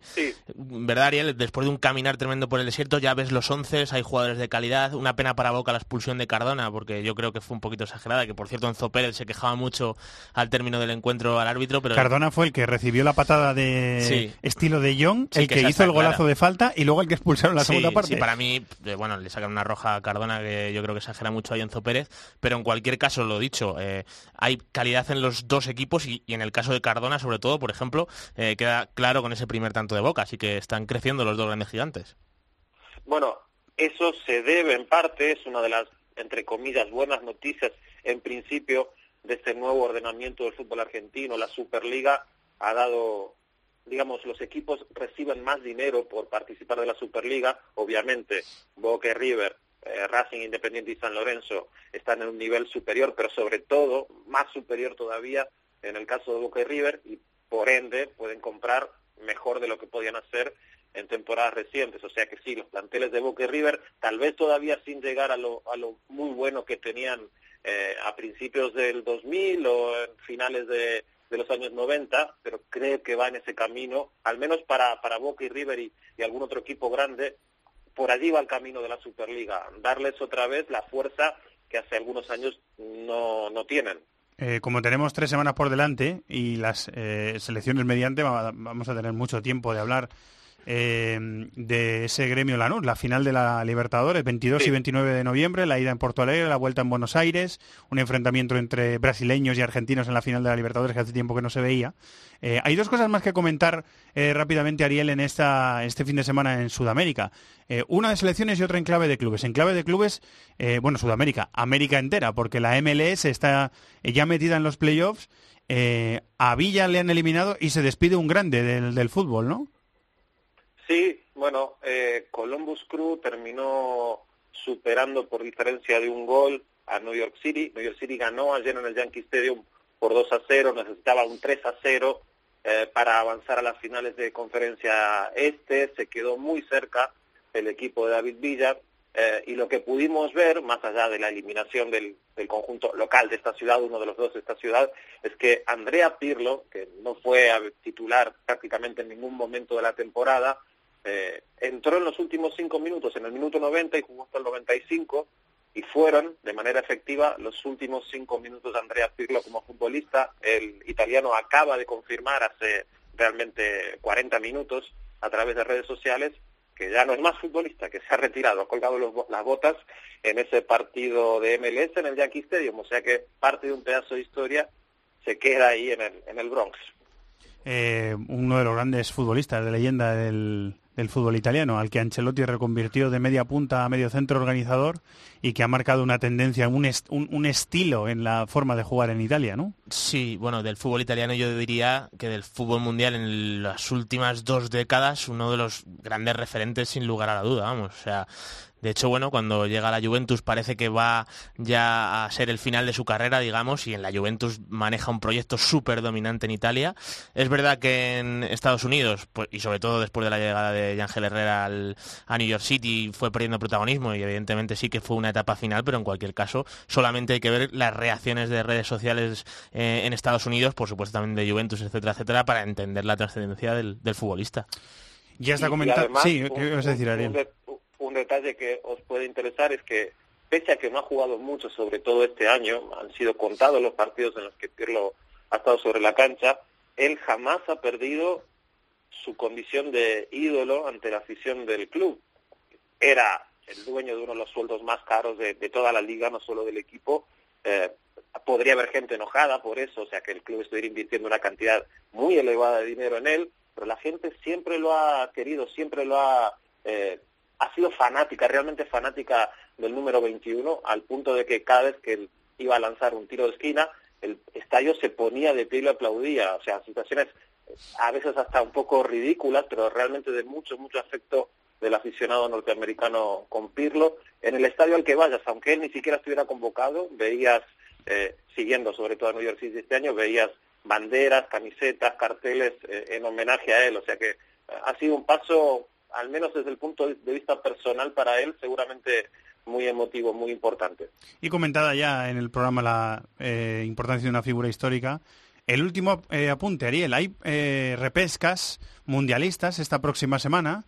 Eh, Perú va a jugar una de ellas y la noticia antes de esa repesca es que José Pablo Guerrero ha dado positivo en un control antidoping. Lo acaba de confirmar en el día de hoy la, la Federación Peruana, aunque ya se había comentado. Así que una noticia muy trascendente antes de un partido importantísimo para, para la historia del fútbol peruano. Es una bomba esto. Eh, Perú hace muchísimos años que no entra al Mundial.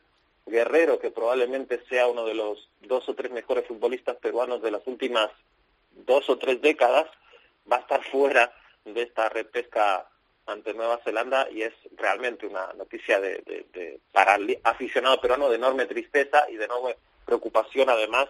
Es verdad que Nueva Zelanda no es el rival más complicado del planeta, pero pierde mucho Perú al no tener a, a Guerrero allí. Probablemente el reemplazante de él natural sea Jordi Reina, el jugador que estuvo por el fútbol europeo en el Salzburgo, si no me equivoco, eh, y que ahora está en la MLS justamente jugando en el equipo de Vancouver y que, bueno, ha demostrado este año muchas cosas buenas y la, la Federación Peruana lo, lo ha tenido recientemente en cuenta. Se entiende que será él el reemplazante, aunque todavía creo que Ricardo Gareca, el seleccionador, no ha dado una pauta firme sobre quién va a ser el, el reemplazante de Guerrero, que es uno de esos jugadores justamente muy difíciles de sustituir.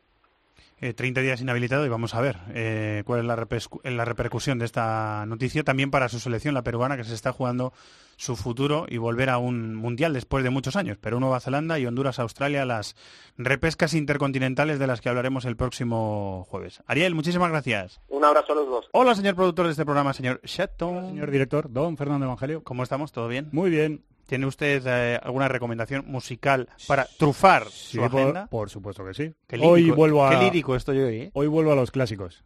Ya sabes que hay veces que me gusta volver un poquito a los clásicos.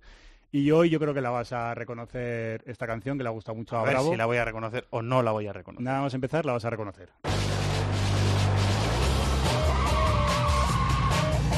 Ahí gusta. La. Esto es basura, que no te estoy faltando al respeto. es que es eh, la traducción del... De Cardigans. ¿No es Es- Garbage es de esto? Car- No. De Cardigans. Ah, esto es de Cardigan. Pues mira, la tontería no O sea tenía que- ningún sentido. No, pues ahora podrías haber dicho, no, si me refería a tu canción. Yo pensaba, yo pensaba que era... No, eh, yo pensaba que era Garbage, que Garbage es basura, ¿verdad que sí? Garbage Sí. es basura.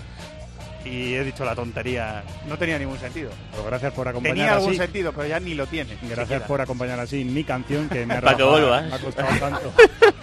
Ahora si quieres vuelve, que. Me ha costado tanto cogerla, elegirla con todo el cariño del mundo para que a ti te gustara. Pero Bueno, pues The Cardigans, eh, sonando Va. en Disney Fútbol.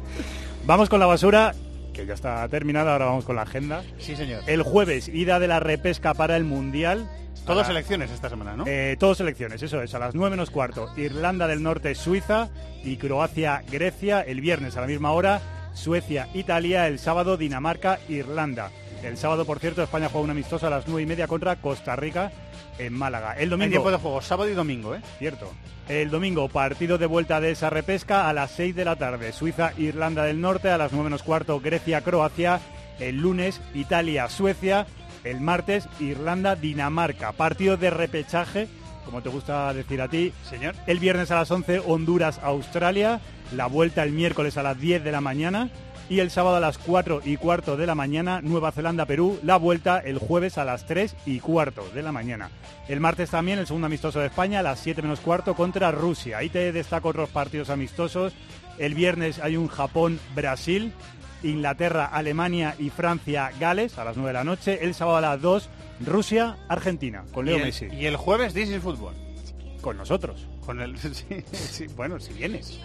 Sí. Bueno, si ah, no vi- bueno, si lo que es tu día libre. Si vienes tú, estarás tú. Y si no vienes tú, pues estará otra persona produciendo el programa. Ya hablaremos. Yo estaría aquí, eh, Dando dando, el el, callo. callo. como un campeón. Yo también. Tú verás. Yo, yo también. A lo mejor lo dejo grabado. Sí, lo dejamos grabado, sí. Mejor la producción. Gracias, Chato. Adiós. Gracias, David. Un abrazo.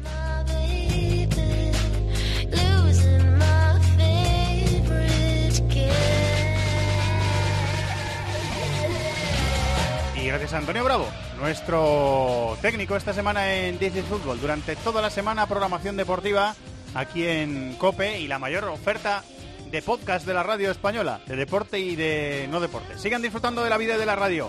La semana que viene, recuerdo, el jueves, el jueves de la semana que viene, más. Adiós. En el correo electrónico thisisfutbol@cope.es, en Facebook nuestra página This is Fútbol Cope y en Twitter arroba Fútbol Cope.